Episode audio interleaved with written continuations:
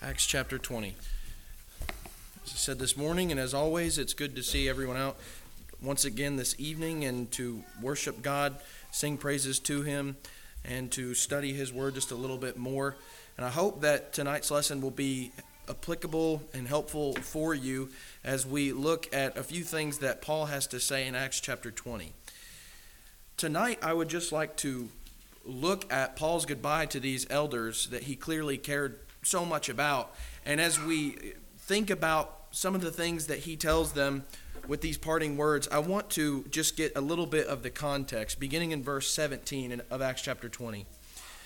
It says, From Miletus he sent to Ephesus and called to him the elders of the church. And when they had come to him, he said to them, You yourselves know from the first day that I set foot in Asia how I was with you the whole time, serving the Lord with all humility and with tears and with trials which came upon me through the plots of the Jews how I did not shrink from declaring to you anything that was profitable and teaching you publicly and from house to house, solemnly testifying to both Jews and Greeks of repentance towards God and faith in our Lord Jesus Christ.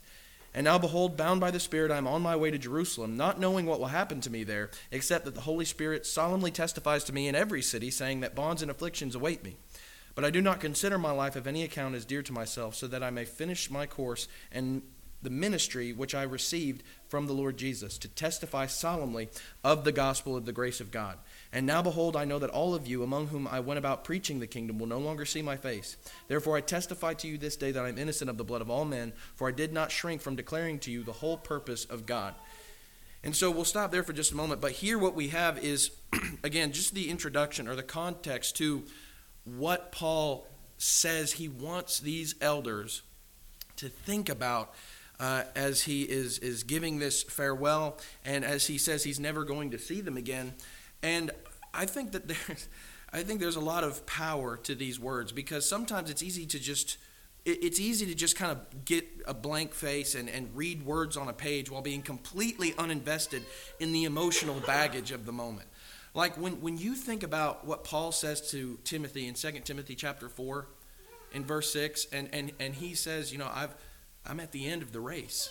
I fought the good fight. I finished the race, and and and and I mean, he's pretty certain that death is coming, that I'm going to be poured out as a drink offering for the Lord. And and can you imagine being Timothy, your closest uh, friend, your closest mentor, and and reading these words of Paul, thinking, what if I don't ever see him again? And, and I think that this is impactful because while it would have been hard for Timothy, how convicting would it be? Because when, when, as he reads these words, he knows that Paul very well understands this may be the last things that he has to say to him. And so I think that makes these words all the more important to Timothy and I think to us. And, and if you knew that you were about to speak the last words to your spouse, or what if you had to knew or thought that you were about to speak the last words, have the last conversation with your kids or your deepest, uh, most cared for loved ones in this life. If, if, if you knew that you were about to have that last conversation with them, what would you say? You would probably say what you thought was most important at the time. It may not just be, I love you very much. Probably is going to be a little bit of that, but it's also going to be, here's what I want you to think about to take care of yourself and you would spend that time to make sure that they understood how they could take care of themselves, how they could make things better for themselves. You wouldn't waste that precious time. And so I, I, think that there's so much beauty and so much love and so much emotion behind these words. And so as we go throughout the instruction that Paul gives to these elders from Ephesus, I, I, I, want to, to, first of all, understand that there's much care here that he has for these people. And, and because of that, he is telling them what he thinks is absolutely necessary. So, what does Paul think is so important to be the final word in their relationship on this earth? And there's four things I want to talk about tonight. And the first of which is being vigilant for threats that come upon the church. And the rest, I think, all it all comes down to commitment. But committing ourselves to God, committing ourselves to His Word, and committing ourselves to service for the brethren, for our brothers and sisters in Christ. And so these are the four things, this is how we're going to break it up at least, four things that Paul says uh, at least makes clear in his mind is most important that these men understand. So let's start with the very first be vigilant for threats. And I know we kind of talked about this a couple weeks ago, so I'm not going to spend. Um, I'm, I'm, not going to spend as much time on this because we did kind of look at this as a, a kind of a brief uh, passage that we looked at for a moment a few weeks ago.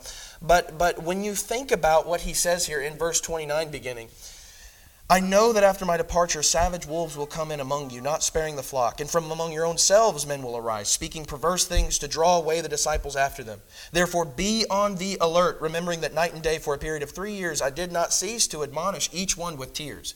And so I know, uh, as we talked about a, couple weeks ago, I know the context is pointing probably more so towards those among you inside, but I, I, I would like to maybe broaden the application just a little bit more because I think we need to be vigilant not only for threats that come from inside, but threats that come from the outside as well. We need to just be thinking, we need to be vigilant for any threat whatsoever, whether it be inside or outside. And of course, eh, you know, as we just said, the context would talk about within the church. Wolves that are in sheep's clothing, as, as, as, Jesus would even talk about in Matthew chapter 7 and verse 15 and onwards. And so men that, you know, that, that that you know apostatize men that are like diotrephes in third john. I mean we, we know what that kind of looks like. But but not only do we have to be wary of those kinds of threats we have to be wary about the threats that come from the world the cultural influences. The culture is a very big threat of, of, of infection, of corruption within the church.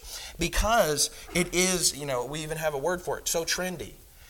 And if you want to turn over to Romans chapter 12, Romans chapter 12, I want to look at what this says here for just a moment. Romans chapter 12. Cultural influences are constantly trying to invade the church. Romans chapter 12, in verse 1 says, Therefore, I urge you, brethren, by the mercies of God, to present your bodies a living and holy sacrifice, acceptable to God, which is your spiritual service of worship.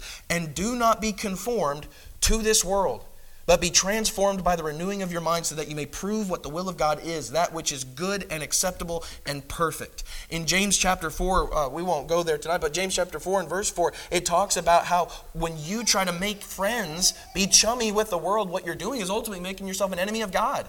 You can't be friends with the world and have a relationship with God. It just is impossible. Uh, and we even talked about that uh, uh, within the last couple of weeks. But all of that being said, from Romans chapter 12 to James chapter 4, I think it's very clear that, that there is a strong, uh, corrosive nature of worldliness that can creep into the church. I, I don't normally like the NIV. I, I, don't think that it does a good job with, with a lot of the translation, but I think that this is uh, in, uh, one place where I think they did well. In Romans chapter 12 and verse 2, when it says, Do not be conformed to this world, in the NIV says, be, Don't be conformed to the pattern of this world.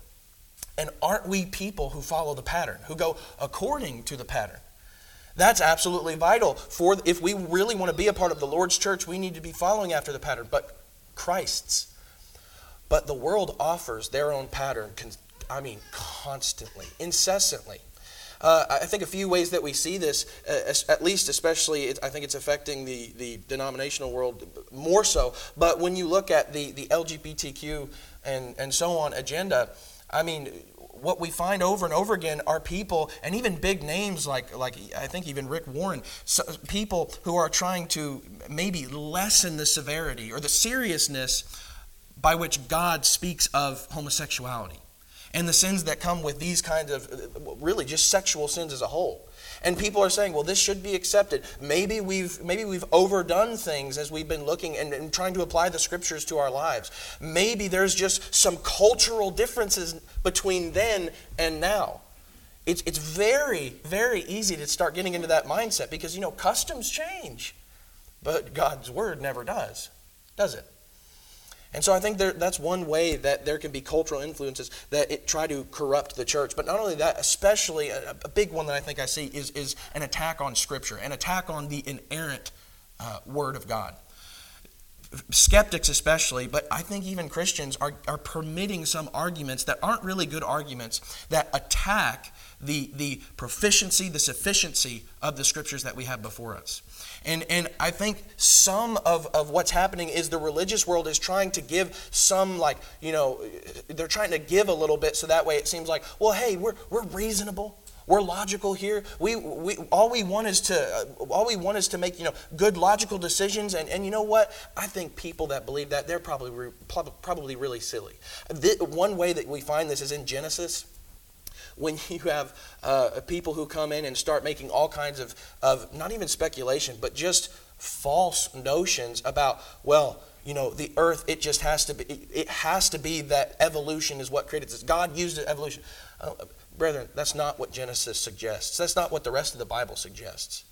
But, but there's one big name in the religious world. His name was William Lane Craig. He's a good debater, but what happens is I think he has kind of used this so that way he can have an end with skeptics and, and the atheistic world to say, you know what? I think that maybe people go a little bit too far in, you know, just taking the word for what it says. And I, and I think that maybe we should start thinking a little bit more, uh, a little bit more in a moder, modernistic way. We maybe, maybe need to make our thinking on this a little bit more modern. And ultimately, what that does is it attacks the scriptures by suggesting this can't fully be trusted. And so I'm telling you, there we must be wary of threats from the inside, wolves with sheep's clothing, but we have to be wary of the threats that are coming from the world, cultural influences. But not only that, the the uh, frankly as well, the religious world at large, the unscriptural religious influences that we see there in 1 Timothy chapter four in verse 1 1 timothy chapter 4 and verse 1 it says but the spirit explicitly says that in later times some will fall away from the faith paying attention to deceitful spirits and doctrines of demons. By means of the hypocrisy of liars seared in their own conscience as with a branding iron men who forbid marriage and advocate abstaining from foods which god has created to be gr- gratefully shared in by those who believe and know the truth. Now it's interesting because uh, as you look at false teachers writ large throughout the new testament throughout the all of the Bible. It, there are false teachers that, that I mean, they share characteristics, but they may not share doctrines. Because in 1 Timothy chapter 4, in 1 Timothy, what we find is Paul is talking about a certain doctrine where people are trying to, you know, use pleasure in some kind of a way uh, that basically suggests, well, pleasure at all is sinful. Well, that's not true. But then there are other epistles where Paul has to say, well, it's still about pleasure, but in this case, they're trying to say that you, basically you can just be a hedonist. Every pleasure is good, and that's that's not true either. And so there has to be a balance. I think it's interesting to note that that you can have uh, the same topic and two different uh, false teachers saying two different things. And so we have to be careful about what the religious world at large says about any matter. We must not. We must be wary in the sense that we are testing every spirit, as it says in 1 John chapter four and verse one that we need to be constantly bringing whatever idea we're talking about, whatever idea we're thinking about, back to the scriptures to make sure that it, you know it's actually coming from the scriptures. Uh, because there are so many things that people can bring in. There are so many things like undoctrinal beliefs, like like Calvinism, which the Bible just it, there, you never find it in the Bible, and in fact you don't find it for several, several, several years uh, after the church has actually been established on the day of Pentecost. And, and so you have little practices or beliefs like that that I think invade the church. Even I, I know brethren who have been infected by that. Maybe not, you know, all five points. Maybe not just a very strict, strong Calvinist, as as uh, pe- many people would like, but but soft Calvinism. And that's not the only belief that's undoctrinal. That's not the only teaching that's undoctrinal. We need to be coming back to make sure that the teachings that we believe, the teachers that we espouse, and that we defend and promote are coming from the scriptures unbiblical practices, like fellowship halls. There are, there are, we have brethren that, I mean, that, that we constantly are trying to have debates with. You have all kinds of books that you can read debates uh, from, you know, uh, 50 years ago or you know anywhere since that time but you have all kinds of debates that go on with brethren that, that are fundamentally misunderstanding how we establish authority and, and, and even instrumental music unbiblical practices. We have to be wary of every threat from inside and from out. The church must be vigilant for any and all threats, regardless of where it's coming from. And so, the first thing that Paul says of his final words to these men is be vigilant for all the threats that come upon the church. Not only that, but coming back to Acts chapter 20. Acts chapter 20, picking up in verse 32. It says right after the fact, And now I commend you to God and to the word of his grace which is able to build you up and to give you to the inheritance uh, give you the inheritance among all those who are sanctified Now, we're going to break this up because there are two different things that I, I, think are mentioned here that we need to be uh, careful that we focus on entirely. But the first thing is committing ourselves to God. And what does that look like? Ultimately, I think it looks like being loyal to Him overall, being loyal to Him over every other relationship, being loyal to Him over every other uh, potential idol, every other potential hobby that could get in the way, every potential lust. If you want to turn over to Acts chapter 11, I think we have a good example of what it looks like to actually really commit ourselves to the Lord. In Acts chapter 11 and verse 20, Acts chapter 11 verse 20, as it begins speaking about how the word had been uh, preached in Antioch, and it seems to be doing well uh, in Antioch. It says in verse 20, But there were some of them, men of Cyprus and Cyrene, who came to Antioch and began speaking to the Greeks also, preaching the Lord Jesus. And the hand of the Lord was with them, and a large number who believed turned to the Lord. The news about them reached the ears of the church at Jerusalem, and they sent Barnabas off to Antioch. Then, when he arrived and witnessed the grace of God, he rejoiced and began to encourage them all with resolute heart to remain true to the Lord.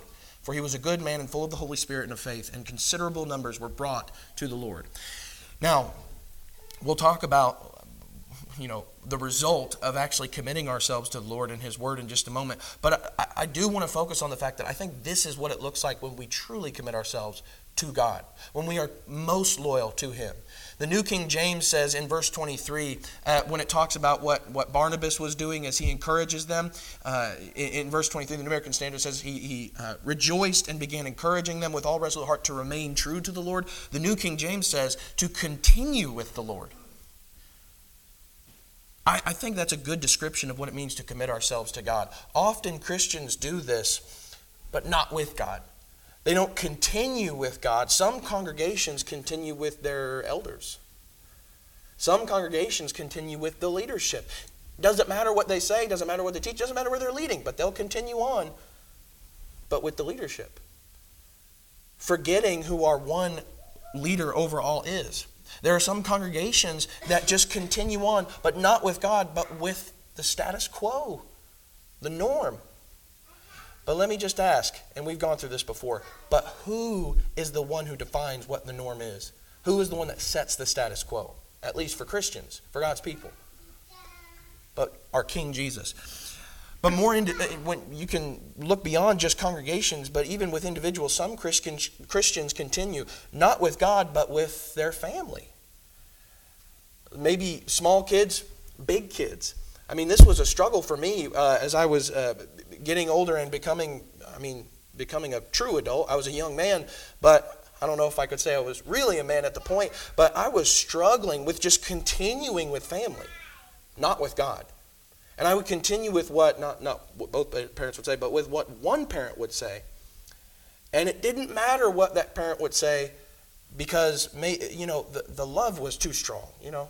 I, because the, the relationship is too deep and I can't get rid of I, I can't I can't betray that relationship.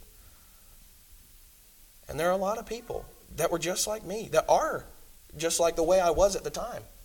Not continuing on with the Lord, but continuing on with what a parent or what their both of their parents would say. But remember what Jesus says from Luke chapter 14 to Matthew chapter 10 that this word that is implanted in our hearts, it will cause division. And it better. Because if we want to be a disciple of Christ, but we don't allow that word to make those divisions, I don't know if we can really say that we're following after him like, like true disciples. But not only that, some individual Christians that maybe maybe they're older, maybe they're much wiser than, than this, but instead of continuing with God, they continue with what their kids do or with the trends that their kids follow. I've seen this too. And either way, no matter how you look at this, it doesn't matter. We are supposed to continue with God. We're supposed to remain true to Him, not remain true to everybody else. There's a hymn that we sing sometimes. It goes, you know, if Jesus goes with me, I'll go anywhere. And we sing that sometimes, but I think a lot of people would be better would be better tuned if they started saying something more along the lines of I'll go anywhere and hopefully Jesus will follow after me. Because I don't know if I'm willing to, you know, I don't know if I'm willing to follow him anywhere. I don't know if I'm willing to go anywhere with him. What does it mean to remain true to God? What is it what would it mean for a spouse? When, when it comes to our marriage relationships, one of the the closest relationship the Bible says that we can have. to our most beloved. What does it mean when we say that we are going to remain true in that sense?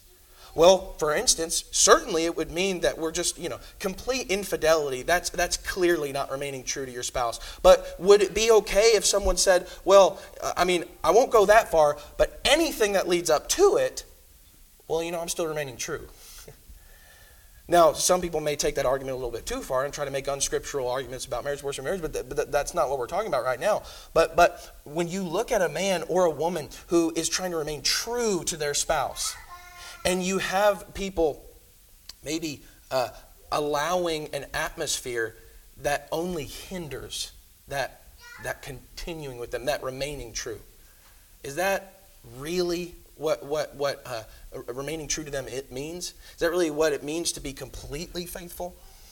I mean, we need to not look at things the way the Pharisees did or the, the, Jews in the first century, which is, okay, I can't do this specifically, but everything else that even remotely, uh, even if it's somewhat connected, as long as it's underneath that, I can go that far. This is a Pharisaical way of looking at the Bible. And so, are we continuing with God in that sense? Are we flirting with idolatry? Are we trying to serve two masters? Are we, are we creating an atmosphere that, that only lends itself to apostasy? Because if we take that first step, it is so much easier to take the next one. Because we've already began on that journey. And, and at some point, if we're willing to take those lesser steps, we will ultimately someday be willing to take the big leap because we'll just have gone further and further and further. And so Paul says, don't get to that point. Commit yourself to God, remain true to Him. Well, not only that, but I also want to look at what it says at the end of verse 32. Not only does he say that they need to uh, that he is commending them to God, but he also says in verse 32, "And I commend you to the word of his grace, which is able to build you up and to give you the inheritance among all those who are sanctified." Now, why does he commend them in this way? To the word of his grace. And I love the way he puts that the word of his grace, not just God's word. But obviously, it, it, it is only the word that leads to that inheritance of the saints, salvation. Obviously, we can start, we just knock that right off the list because clearly, without this word, there is no inheritance. There is no way that you can be led to the inheritance, which I think is already, you know, while it's a, a very easy point to make, it's a pretty big one and a pretty critical one. Because if you skip this, or if you try to go outside of it, you're not getting the inheritance. But beyond that, it's only this word that will build up the church. And I think that this is very important. Over in Ephesians chapter 4, Ephesians chapter 4, beginning in verse 11. We looked at this as Bill Allison, Brother Bill Allison, was going through his, um, a series of lessons on, on the eldership. But go again to Ephesians chapter 4 in verse 11.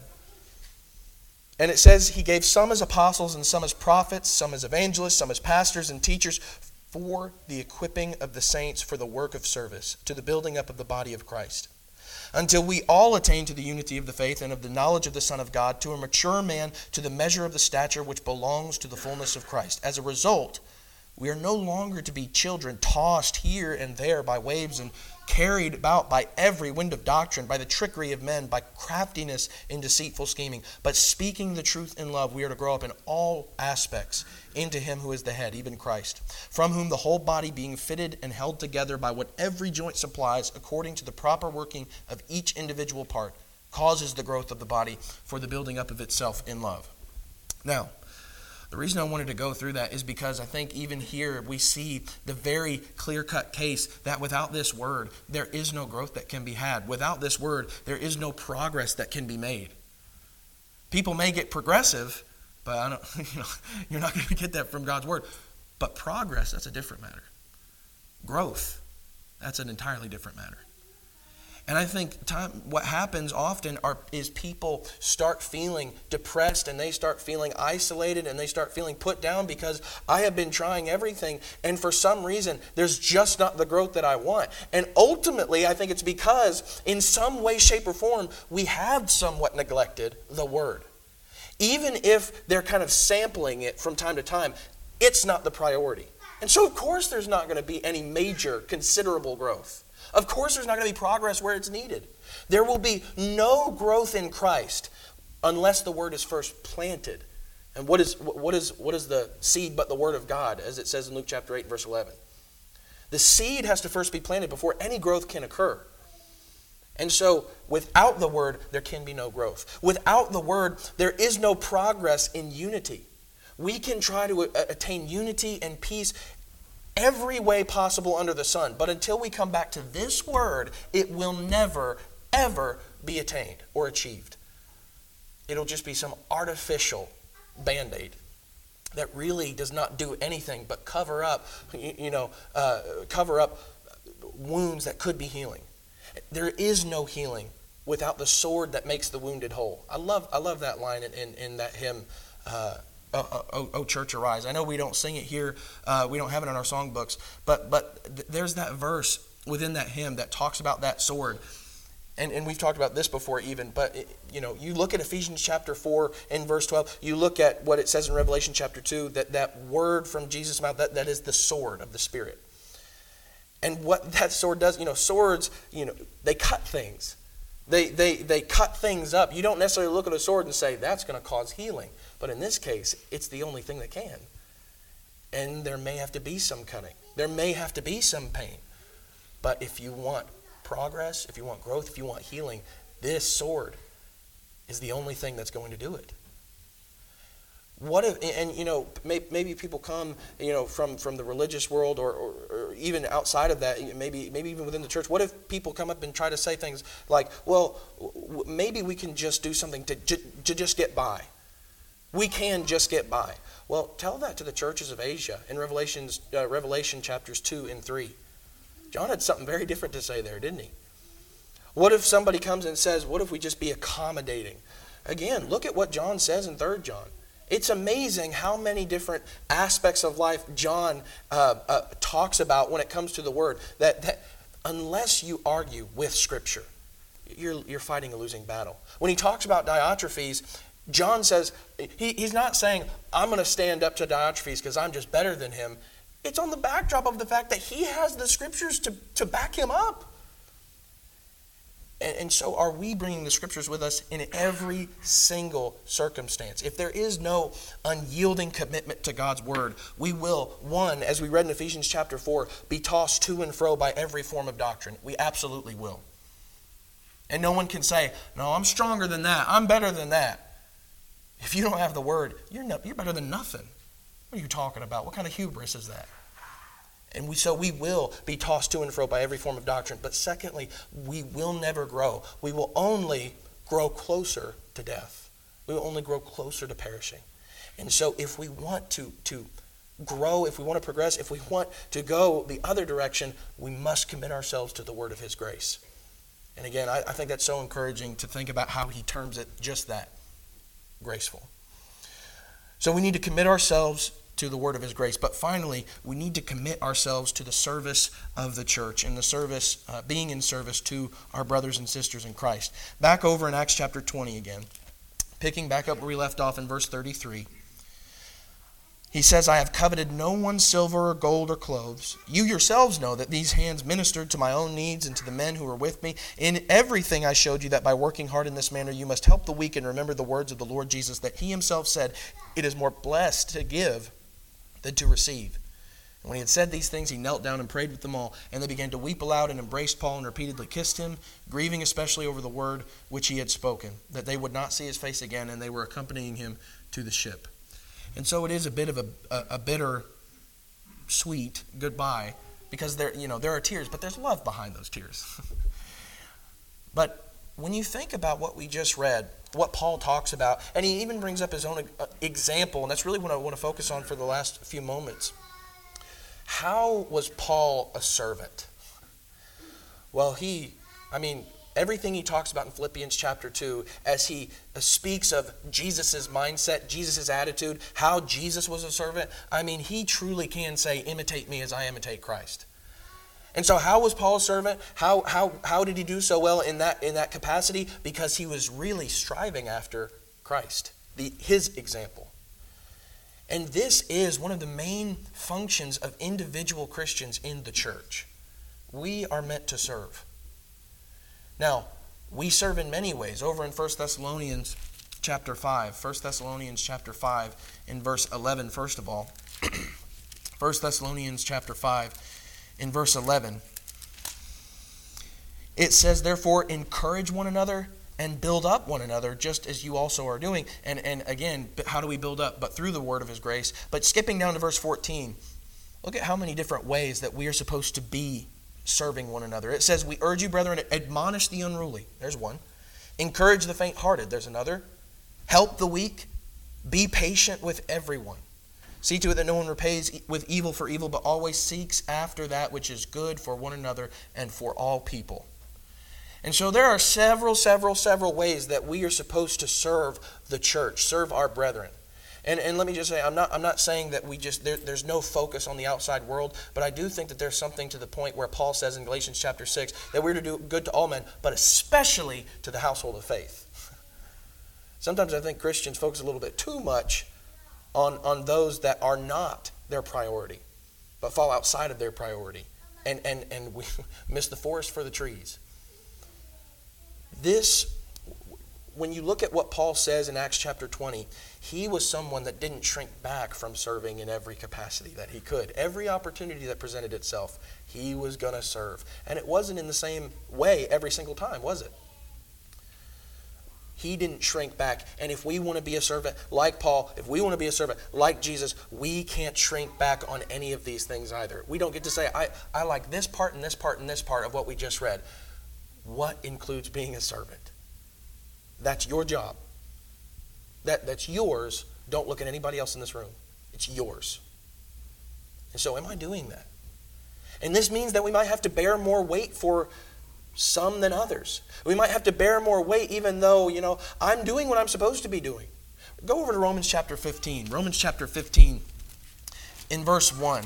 Right after it talks about in Romans chapter 14, I think bearing with with uh, the Christians with weaker faith. He even uses those that kind of terminology. But you get to chapter uh, 15 and verse 1, and he says, Now we who are strong ought to bear the weaknesses of those without strength and not just please ourselves. Each of us is to please his neighbor for his good, to his edification. And, and I especially like how, it, how the language in verse 2. We are to please our neighbor for his good, to his edification. Now, we, we might think, well, what does it mean to his good? You're going to have to do the research on that. You're going to have to do the work to figure that out. Because we're not going to be given a step by step list from the scriptures. But what he does say is, you can do this. And so it's going to be a little bit more hard work for you. But in verse 1 again, you just see that, that same notion from, from the previous chapter that we are going to have to bear some burdens. We're going to have to bear the weaknesses of those without strength and not just please ourselves. You know how we please ourselves. And, and I'm just using the same language from, from verse 1. We are self pleasers, and we are not servants when we decide that, you know, I understand that this brother has a weaker faith. I understand that they're struggling in one area or another, but I don't really want to do that. That's a self pleaser. And that may be an indicator that you don't have the strong faith you think you do. You want to know who has strong faith? Servants. You want to know who has weaker faith? Those that haven't fully figured out how to be a servant yet. And so we're going to have to, serving looks like this. It means helping one another without expecting them to return the favor. Regardless of the position that we're in or anyone else is in, regardless of our capability or anyone else's capability, you have a commandment to serve. And Bill Allison talked about this in Romans chapter 12. We're not going to go there tonight, but you have in 1 Corinthians chapter 12 and Romans chapter 12, Paul making a very similar case that every single one of us, if you're a part of the church, you have a responsibility here. You may not be able to serve in the same exact way that someone else is in this room or outside of it, but you still have the responsibility to serve. And you don't get to abdicate that because uh, I'm not feeling it.